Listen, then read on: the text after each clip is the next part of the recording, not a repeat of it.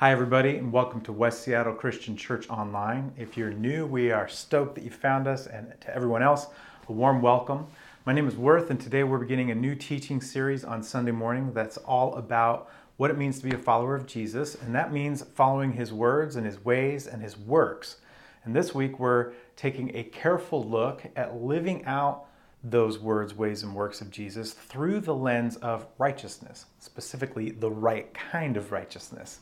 And if that sounds redundant, there's a reason for that. And the reason is that we live in a day and age not unlike Jesus' day and all times throughout history where we crave publicity, the desire to be known, and we also want privacy.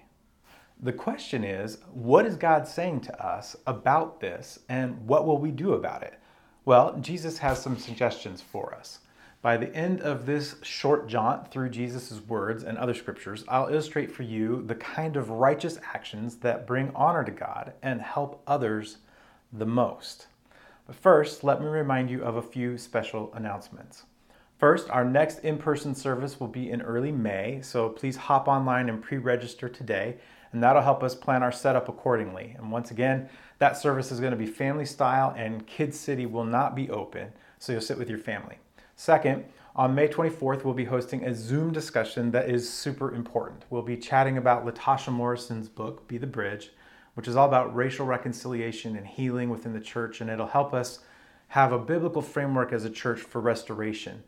Our society and our, and our church have a lot of grieving and repentance and learning to engage in on this topic, and so I hope you make it a top priority. Third, our kinfolk groups are up and running. Some of those are online right now via Zoom, and others are in person following the latest phase guidelines per the governor's office. So jump on our kinfolk page at westseattlechristian.church slash groups, and you'll find all the details about each group and a way to get in touch with the host of the group you want to attend. So, all right, let's get back to it.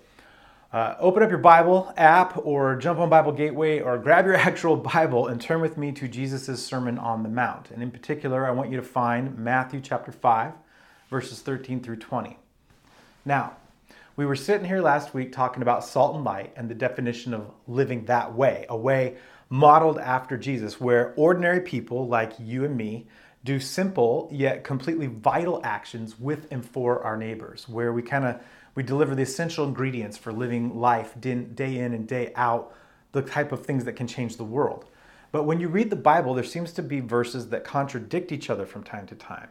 In Matthew 5 13 through 16, Jesus says, You're the salt of the earth, you're the light of the world. You need to go public with this kind of life and let it shine for everyone so that they can see your good deeds and then glorify God because of that.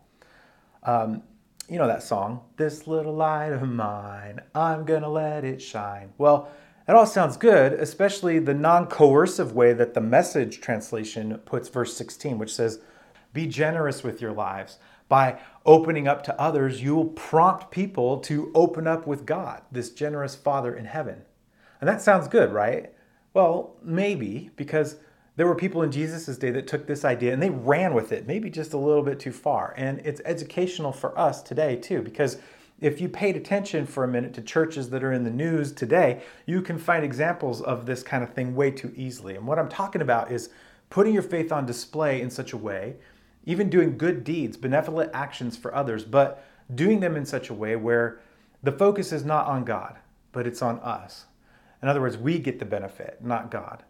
Uh, or others. And, and that's why it's a bit confusing later on in Matthew chapter 5, verses 17 through 20, which kind of picks up where we left off last week. Jesus says in the message version again, trivialize even the smallest item in God's law, and you will only have trivialized yourself. But take it seriously. Show the way for others, and you will find honor in the kingdom. Unless you do far better than the Pharisees in the matters of right living, you won't know the first thing about entering the kingdom. Interesting unless we do far better than the Pharisees in the matters of right living, then we won't know the first thing about entering the kingdom. Now, the Pharisees were big uh, on putting their piety on display for others to see, basically saying, Look at me, I'm so holy and righteous, and how I help others and give my money to good causes and that kind of thing. Is that what Jesus is calling us to do? Well, I want to call your attention to what Jesus says a little later in this sermon. A few weeks back in our reset series, we tackled this section, but let's take let's just take another look at it right now. This is from Matthew chapter 6 verses 1 through 6. And it says, "Be especially careful when you're trying to be good, so that you don't make a performance out of it. It might be good theater, but the God who made you, he won't be applauding. When you do something for someone else, don't call attention to yourself. You've seen them in action, I'm sure. Play actors, I call them, treating prayer meeting and street corner alike as a stage, acting compassionate as long as someone is watching, playing to the crowds. They get applause, that's true, but that's all they get. When you help someone out, don't think about how it looks. Just do it quietly and unobtrusively. That's the way your God, who conceived you in love, working behind the scenes, helps you out. And when you come before God, don't turn that into a theatrical production either. All these people making a regular show out of their prayers, hoping for 15 minutes of fame. Do you think God sits in a box seat? Here's what I want you to do find a quiet, secluded place so you won't be tempted to role play before God. Just be there as simply and honestly as you can manage. The focus will shift from you to God, and you will begin to sense His grace. So, what's the deal then? Which one is it? Be righteous and follow Jesus with an eye toward going public, trying to make sure that people see the good that you're doing so that God can be glorified, or live these kind of ways and work and works of Jesus in private? Well, as with a lot of things in life, I think it makes sense that it's both with some caveats. And here's what I mean by that. Jesus what he ended up doing was he got in the face and snubbed and condemned the Pharisees and the scribes and the teachers of the law when they fasted or prayed or gave money in such a way that it was clear they were doing so to bring prestige and recognition to their own reputations. Now you can juxtapose that with Jesus telling us to let our light shine, and then it all becomes a bit muddy. It seems a little bit unclear. I think the determination on how to act that makes a lot of sense here is the importance of motives and intent. Take a look at this, maybe it'll help. When we exhibit actions that are righteous, whether the opportunity is serendipitous or whether we've planned it out, just like way back then in Jesus' time, the temptation in our culture and context now is to let accolades fall back on us because of our virtue. Yeah, the Pharisees were doing good deeds, but Jesus says that they wanted the merit, the praise, they wanted the reverence. In other words, a good deed can remain good, but the reality is that we're doing it because it makes us look good and it helps ourselves, it helps me.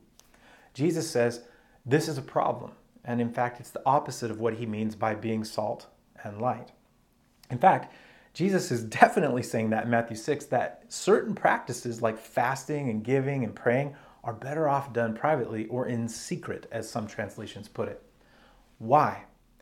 Because these are acts of personal faithfulness between you and God, and they show your devotion directly to Him from you. So, one way to determine what should be public or private is to ask Is this between me and God? Is this between me and God, or is this something useful that will help others, and then God will get the credit? If it's the former, then let it stay private between you and God. And if it's the latter, then that's the kind of good works Jesus says are salt and light, the kind of preservative and illuminating essential ingredients that we talked about last week that'll help others in the world and it'll point them to God. This must have been something that the early church dealt with because Peter brings it up in his letters in 1 Peter chapter 2 verses 11 and 12.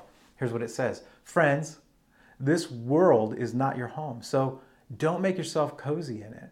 Don't indulge your ego at the expense of your soul. Live an exemplary life in your neighborhood so that your actions will refute their prejudices. And then they'll be won over to God's side and be there to join in the celebration when He arrives. So Jesus and Peter are saying that learning some evaluation skills about our motivations and our intentions are critical.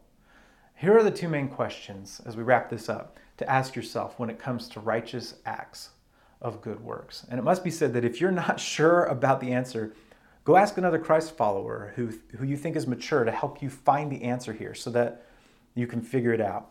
Here are the questions. Number one Is this act to help myself and result in elevating my own reputation, my own fame, my own standing, my own stature and glory? Or, number two, is this act to help others and bring notoriety and honor and credit and glory to God?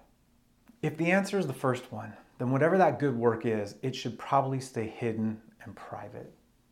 But if the answer is the second one, then it's salt and light, my friend, and you should not hide it. Until next time, be bright and salty, my friends. I'm Worth Wheeler for West Seattle Christian Church.